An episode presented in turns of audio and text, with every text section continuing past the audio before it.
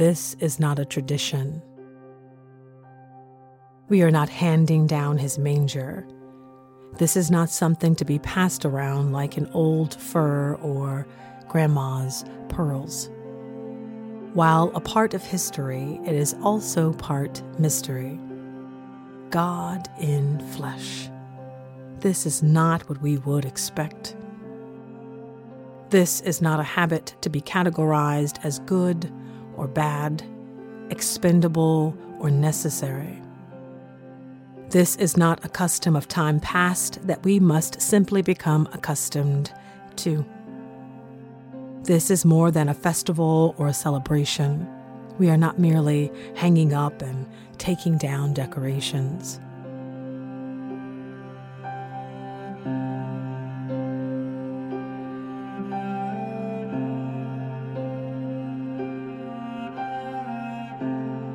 I'm Reverend Starlette Thomas, Director of the Raceless Gospel Initiative at Good Faith Media and host of the Raceless Gospel Podcast.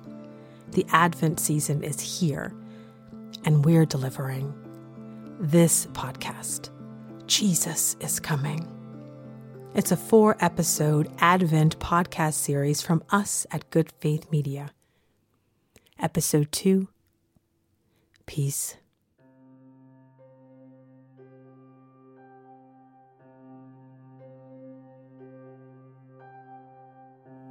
Now, where was I? Ah, yes. This is not the stuff of gossip. This is not a rumor, for it comes from God's lips to our ears. From tormented priests, raging prophets, to the crisp pages we hold now, this is a message unlike one we've ever heard. God is coming in Christ Jesus. There is a young girl who claims to carry him.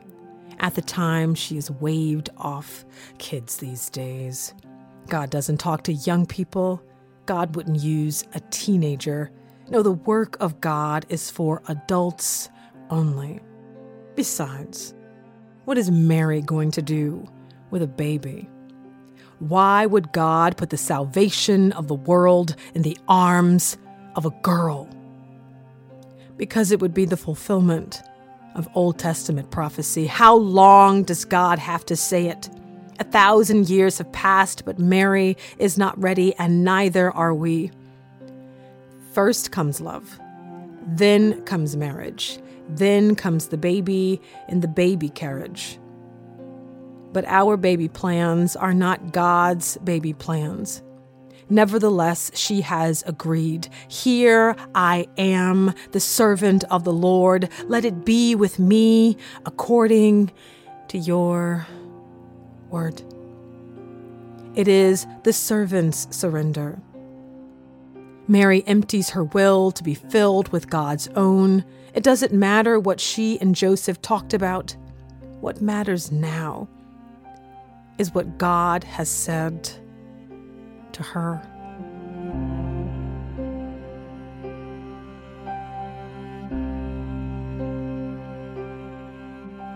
This is his story. The beginning of Christ with us. Jesus has many names. To be sure, he is first Mary's baby and Joseph's boy. They will raise him together. Oh, but King Herod will raise his eyebrows. Though the prophet Isaiah has many names for Jesus, his childhood will be anything but peaceful. From the start, King Herod will see Jesus as a rival for the throne, feeling threatened, and with no name, no physical description, no birth date, he will order the murder of all little boys under the age of two. Herod will try to kill them all. Red flags up regarding his mental state and so much blood on his hands. King Herod doesn't care about the pain he will cause others so long as he is the only one who can be called king. I imagine Herod beating his chest, shouting at his servants, I am king. Do you hear me? I am king.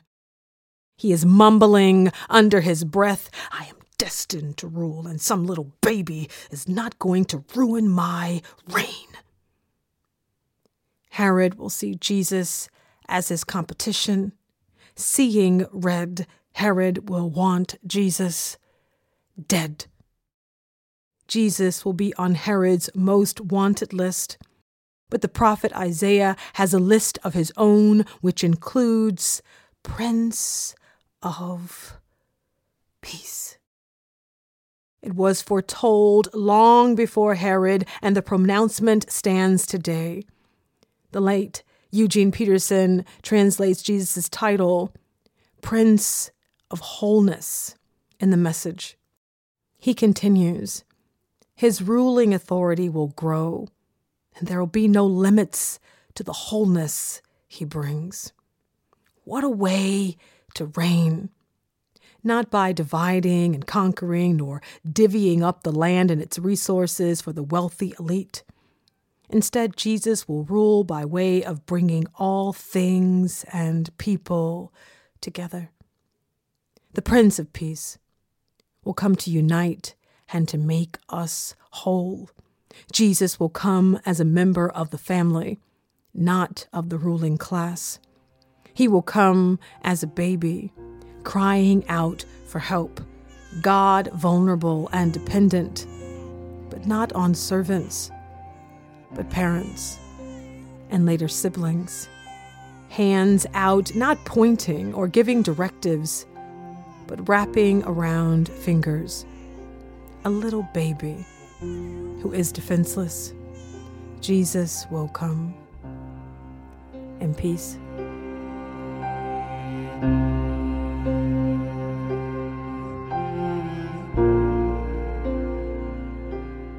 Guess what's coming up in next week's episode? Joy. I'm Reverend Starlette Thomas. Learn more about the kingdom that is coming and the Raceless Gospel Initiative at goodfaithmedia.org.